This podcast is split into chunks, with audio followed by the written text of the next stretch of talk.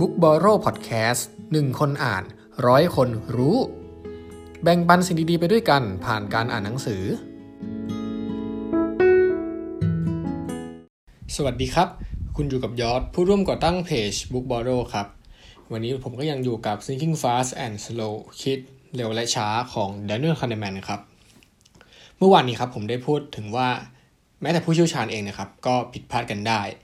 และผลการทำนายจากสูตรคำนวณนะครับ ก็มีความน่าเชื่อถือกว่าความทำนายที่มาจากสัญชาตญาณของผู้เชี่ยวชาญอีกด้วยนะครับ แต่อย่างไรก็ตามนะครับ สัญชาตญาณเนี่ยก็ไม่ได้เชื่อถือไม่ได้ไปเลยซะทีเดียวนะในหนังสือเล่มนี้ครับยังแสดงให้เห็นว่ามันยังมีด้านที่เราสามารถเชื่อในสัญชาตญาณได้อยู่เหมือนกันนะครับ แต่ก่อนจะไปถึงตรงนั้นเนี่ยครับเราลองมาทำความเข้าใจกันก่อนว่า สัญชาตญาณคืออะไรกันแน่ครับ เพื่อให้เข้าใจว่าสัญชาตญาณคืออะไรนะผมจะลอง ยกตัวอย่างเหตุการณ์ที่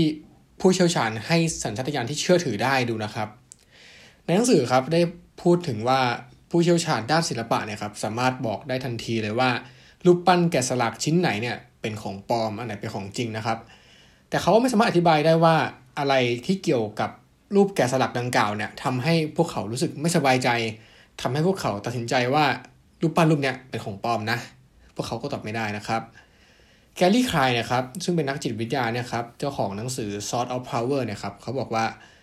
เขาได้เล่าถึงหัวหน้าทีมดับเพลิงที่กำลังปฏิบัติงานอยู่ท่ามกลางบ้านที่กำลังลุกไหม้นะครับ แล้วอยู่ดีๆนะครับเขารู้สึกว่ามีบางอย่างผิดปกติ เขาจึงตะโกนให้ทีมนะครับ รีบหนีออกจากบ้านโดยด่วนเลย แล้วหลังจากนั้นไม่กี่วินาทีนะครับ บ้านก็ได้ถล่มลงมา หลังจากที่มีคนไปถามเขาว่า ตอนนั้นรู้ได้ยังไงว่าบ้านมันจะถล่มอะทำไมถึงตะโกนให้ทีมออกมาจากบ้านล่ะ หัวหน้าทีมดับเพลิงคนนั้นนะครับเขาเองก็ตอบไม่ได้เหมือนกันนะ เออ อันนี้ครับ เราเรียกว่าสัญชาตญาณ แต่สัญชาตญาณพวกนี้ครับมันเกิดขึ้นมาได้ยังไงกันแน่นะครับ ผู้เขียนนะครับคุณแดเนียลคานแมนนะครับเขาก็บอกว่าสัญชาตญาณคือความกลัวอะไรสักอย่างเนี่ยเป็นความกลัวบางอย่างที่ฝังอยู่ในจิตใจของเรา ซึ่งมันเกิดจากประสบการณ์ในอดีตนะครับ สัญชาตญาณบางอย่างก็เกิดขึ้นได้อย่างรวดเร็วนะครับ ยกตัวอย่างเช่น คุณอาจจะเคยไปกินอาหารอะไรสักอย่างจากร้านอาหารร้านหนึ่งนะครับ แล้วคุณอาจจะรู้สึกว่ายี่มันไม่น่ากินเลย หรือว่ามันไม่อร่อยเลย หรือว่าเป็นความรู้สึกที่ไม่ดีเป็นประสบการณ์ที่ไม่ดีที่ได้รับจากอาหารจานนั้นนะครับ แล้วหลังจากวันนั้นนะครับ คุณก็อาจจะรู้สึกไม่ดีแบบนั้นอีกทุกครั้งเลยที่ได้ไปร้านอาหารร้านนั้น หรือบางทีนะครับ ถ้าเป็นหนักหน่อยนะ แค่ขับรถผ่านร้านอาหารร้านนั้นเนี่ยก็รู้สึกไม่ดีแล้วเหมือนกันนะครับ อย่างตัวผู้เขียนเองเนี่ยครับเขาก็ได้ยกตัวอย่างว่าเขาเนี่ยมีสถานที่แห่งหนึ่ง ซึ่งเขาเวลาขับรถผ่านนะครับ ก็จะรู้สึกเครียดรู้สึกไม่ดีอยู่ตลอดเลย ก็เป็นเพราะว่าตรงนั้นนะครับ เคยเกิดเหตุการณ์บางอย่างขึ้นในอดีต ซึ่งเป็นเหตุการณ์ที่ไม่ค่อยจะดีเท่าไหร่เนาะกับตัวผู้เขียนเนี่ยถึงแม้ว่าในปัจจุบันจะไม่มีเหตุผลอะไรเลยที่บอกว่าจะเกิดเหตุการณ์แบบนั้นขึ้นอีกนะครับสัญชาตญาณของนักผจญเพลิงที่เราได้พูดกันไปเมื่อกี้ แล้วก็ สัญชาตญาณของผู้เชี่ยวชาญด้านศิลปะนะครับ ก็แสดงให้เห็นว่าเป็นสัญชาตญาณที่น่าจะเชื่อถือได้นะครับ แต่สำหรับบรรดาที่ปรึกษาต่างๆ ที่ผมพูดไปใน EP ที่แล้วนะครับ อาจจะเชื่อถือไม่ได้ เพราะว่ามันก็มีงานวิจัยให้เห็นนะว่าสูตรคำนวณเนี่ยมันน่าเชื่อถือมากกว่า แต่ทั้งสองกรณีเนี่ยครับมันก็เป็นสัญชาตญาณที่มาจากผู้เชี่ยวชาญเหมือนกันเลย แล้วเราจะแยกได้ยังไงว่าอ้าวแล้วสัญชาตญาณแบบไหนที่เราเชื่อถือได้ แบบไหนที่เชื่อถือไม่ได้นะครับ ผู้เขียนบอกว่าสัญชาตญาณที่เชื่อถือได้นะครับ มันจะต้องมีปัจจัยอยู่ 2 อย่างนี้นะครับ อย่างแรกก็คือ มันต้องเกิดภายใต้สภาพแวดล้อมที่มีความสม่ำเสมอมากพอที่จะสามารถคาดการได้ อย่างที่ 2 ก็คือไอสัญชาตญาณนั้นนะครับ มันจะต้องมีโอกาสในการเรียนรู้เกี่ยวกับความสม่ำเสมอเหล่านี้จากการฝึกฝนอย่างต่อเนื่อง ยกตัวอย่างเช่นการขับรถนะครับ คุณรู้ได้ทันทีว่าเมื่อไหร่ควรเหยียบคันเร่ง ควรเหยียบคันเร่งแบบไหนแรงแค่ไหน เวลาคุณเหยียบเบรกเนี่ย คุณรู้ว่าเหยียบแรงแค่นี้มันจะเบรกขนาดนี้นะ เวลาเข้าโค้ง คุณรู้ดีว่าคุณต้องทำยังไง คุณต้องเหยียบเบรกแบบไหน คุณต้องเร่งเร็วได้แค่ไหน ถ้าเร็วไปมันจะแหกโค้ง ถ้าช้าไปมันก็จะเข้าโค้งไม่ทัน หรือว่าต้องเหยียบเบรกยังไง ระหว่างเข้าโค้งจึงจะปลอดภัย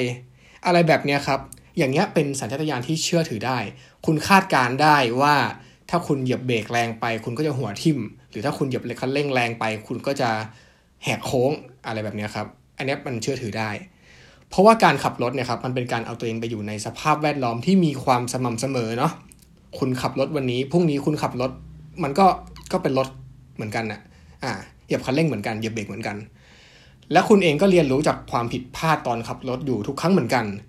วันแรกที่คุณขับรถนะครับ คุณก็เรียนรู้ว่าเหยียบคันเร่งแบบเนี้ย มันแรงไปนะ มันเร็วไปนะ เหยียบเบรกแบบนี้มันจะหัวทิ่มนะ เหยียบเบรกแบบนี้มันไม่ไม่ได้นะ มันต้องเหยียบมากกว่านี้ อะไรทำนองเนี่ยครับ มันเป็น มันจะเป็นกระบวนการสร้างสัญชาตญาณที่มีความน่าเชื่อถือครับ ไอ้สัญชาตญาณแบบนี้ครับ ในหนังสือเขาใช้คำว่าเป็นสัญชาตญาณที่เกิดจากทักษะ ซึ่งสามารถคาดการได้ แต่การที่นักลงทุนหรือผู้เชี่ยวชาญ หรือที่ปรึกษาที่พูดไปในอีพีที่ผ่านมาเนี่ย มันเป็นการคาดการอนาคต ซึ่งแบบนี้มันเชื่อถือไม่ได้ มันไม่ใช่สัญชาตญาณที่เชื่อถือได้นะครับ หลักฐานอย่างหนึ่งเนี่ยที่บอกว่าสัญชาตญาณของพวกเขาเนี่ยเชื่อถือไม่ได้ ก็เพราะว่าพวกเขาเนี่ยเคยทำนายผิดนะครับ แล้วการทำนายผิดนี่เองที่จะทอได้เห็นว่าเหตุการณ์ที่พวกเขาพยายามทำนายอยู่เนี่ยมันเป็นเหตุการณ์ที่ไม่สามารถทำนายได้นะ เอาละครับ สรุปก็คือ สัญชาตญาณนะครับมันมีอยู่ 2 แบบเป็นสัญชาตญาณที่เชื่อถือได้และเชื่อถือไม่ได้ สัญชาตญาณที่เชื่อถือได้นะครับก็คือสัญชาตญาณที่เกิดจากกระบวนการเรียนรู้อย่างสม่ำเสมอ แล้วก็อยู่ภายใต้สภาพแวดล้อมที่มีความสม่ำเสมอนะครับ เช่น นักผจญเพลิงเนี่ยก็ปฏิบัติหน้าที่อย่างโชคโชนเนาะอาจจะหลายปีหลายสิบปี พวกเขาก็รู้ดีว่าจะเกิดเหตุการณ์อะไรขึ้น เมื่อมีสถานการณ์บางอย่างที่ผิดปกติออกไปนะครับ แต่การคาดการณ์ที่ไม่สามารถทำลายได้เนี่ยมันก็ยกตัวอย่างเช่น ราคาหุ้นอย่างเงี้ย แม้ว่าคุณจะเป็นผู้เชี่ยวชาญด้านการลงทุน แต่คุณก็บอกไม่ได้อยู่ดีว่าพรุ่งนี้หุ้นจะขึ้นนะ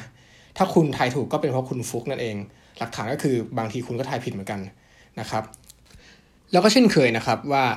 สิ่งที่ผมพูดในวันนี้ก็เป็นเพียงมุมมองที่ได้จากหนังสือเล่มนี้เท่านั้นนะครับ บางทีคุณอาจจะสบายใจที่เชื่อในผู้เชี่ยวชาญ ก็